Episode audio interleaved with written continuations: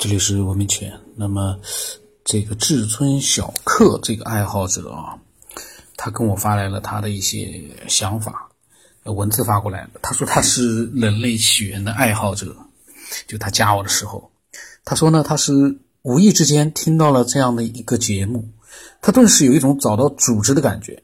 嗯，这个呢，其实很多人他们都有这样的感觉，但是啊，能够真正的持久的有这样的感觉的人。我觉得啊，那才是真正的一个人类起源的爱好者，因为我们人的兴趣啊是有一个这个持久度的。像我这样子能够持续的能弄到八百期、快一千期的这样的一个人来说呢，我的这个持久度没问题。但是有很多人呢，他们就是说短暂的有兴趣，这也没问题，因为他留下了他的一点点的一些记录。这个记录呢，是他在这个节目里面所。拥有的一些这个，我觉得啊，就是听他这个节目，听我们这个节目之后呢，所得到的一个小小的一个奖品。这个奖品就是他把他的分享留在了这样一个音频的网络里面。所以呢，我我在想啊，如果我们的听众持久度多一点的听众。再增加一些的话，我们这个节目的内容质量啊，就可以更加提高一点。那么他说呢，首先他讲一个亲身经历啊，就是关于经常说梦魇的事情。他上大学的时候呢，那个那段时间哦，梦魇有一段时间是非常频繁的。然后呢，梦魇后的经历有点类似于你背后有眼睛的那一期节目里面经历的那个分享者所描述的一样啊，就是前面。有一期就是背后像长眼睛一样，他说像看 VR 可以转换视角，环境呢异常的安静，安静的有点害怕的感觉，总觉得身处的环境有什么东西存在，但是又没出现。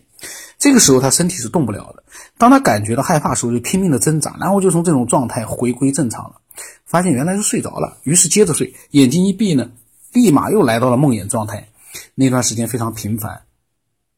哦，我现在知道这个平凡，他把那个平凡写成了这个人很平凡的人，很普通的人的那个平凡，其实是非常多，就是那段时间。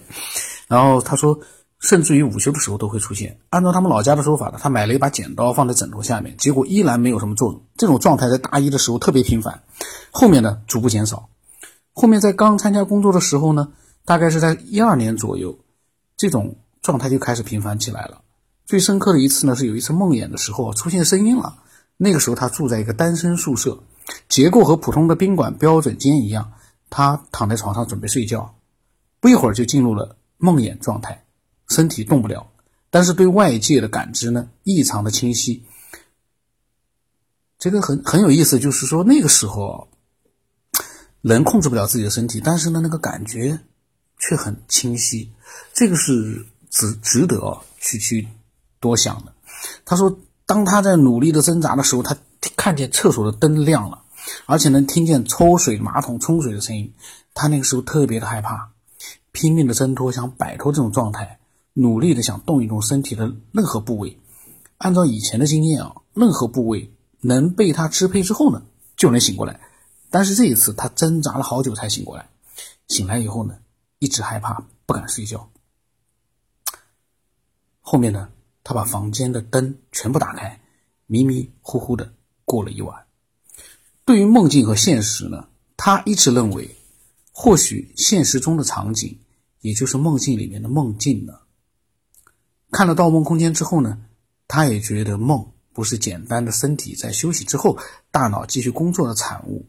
他是一个爱做梦的人，基本上睡着了就会有梦，有的记不清，有的记忆很深刻。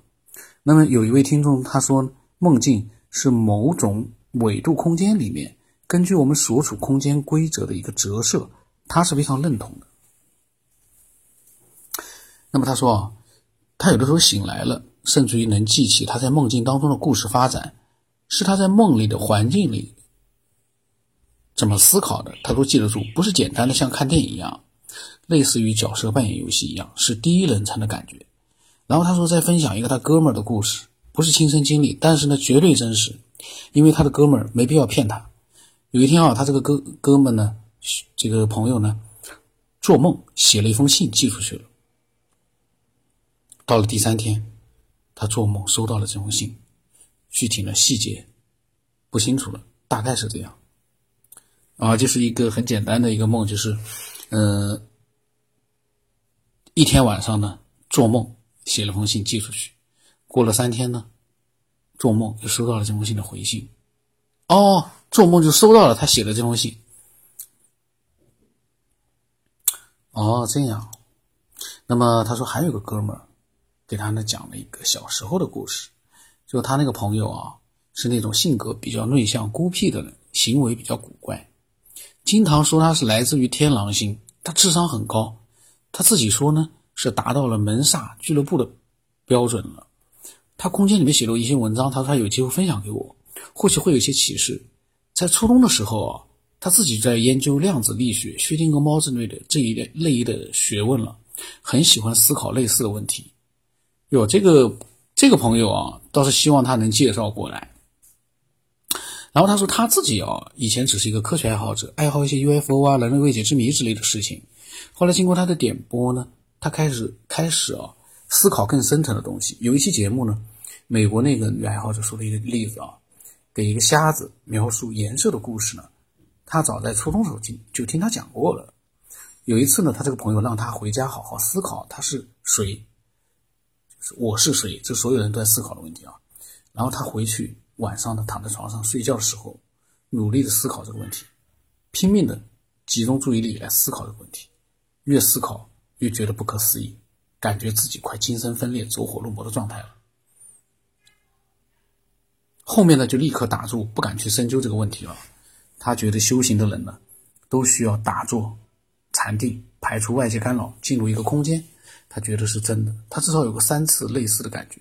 那个时候他还没有结婚，工作上的事情也不多。生活比较简单，外界干扰减少，有时间精力来集中注意力思考一些问题。他躺在床上休息的时候呢，集中注意力想一首歌，在拼命的集中注意力之后呢，这首歌就会真的出现在他耳中，就如同家里面的环绕音响打开了一样。而且在同时，他能够清晰的感觉到房间里面其他的事情。但是与梦魇不同的是，他的意识这个时候也动不了，只是一种感觉。如果一直高度集中注意力，甚至能够切割。不过呢，注意力一分一分散啊，就看不见、听不见了。它只有三到四趟的一个类似的感觉。后面呢，家事、工作室各种干扰呢，心静不下来，也就没有这种感觉了。然后他说扯远了，就忘记讲他朋友给他讲的故事了。就那个朋友说，他小的时候睡觉的时候，看见他爷爷坐在床前，给他讲了几句话之后呢，他叫了一声爷爷，然后他妈妈听见，进房间，后来爷爷就不见了，细节他忘记了，大概就这样。他说今天呢就说这么多，有的时间他在说说道术的事情，真实存在的，不在一个圈子，不在一个地方，不同交集的长辈都见过。这个呢是他的文字的一个分享，那么有的文字呢可能讲的不是很清楚，但是呢它里面的一些具体的故事呢讲的还是清楚的，还有他的一些感觉，包括他那个朋友啊，专门喜欢研究量子力学，还有薛定谔的猫啊之类的一些理论，呃，非常的牛。那么我在想啊，什么时候我也请他把他这个朋友呢介绍给我们，分享一些自己的一些独特的一些研究成果。既然你在研究，你一定有自己的一个分享的内容，我们的。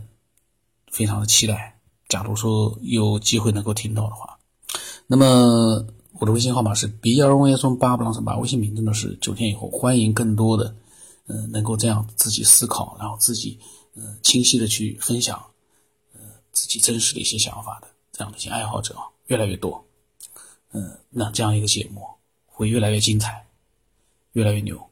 那么今天就到这里了。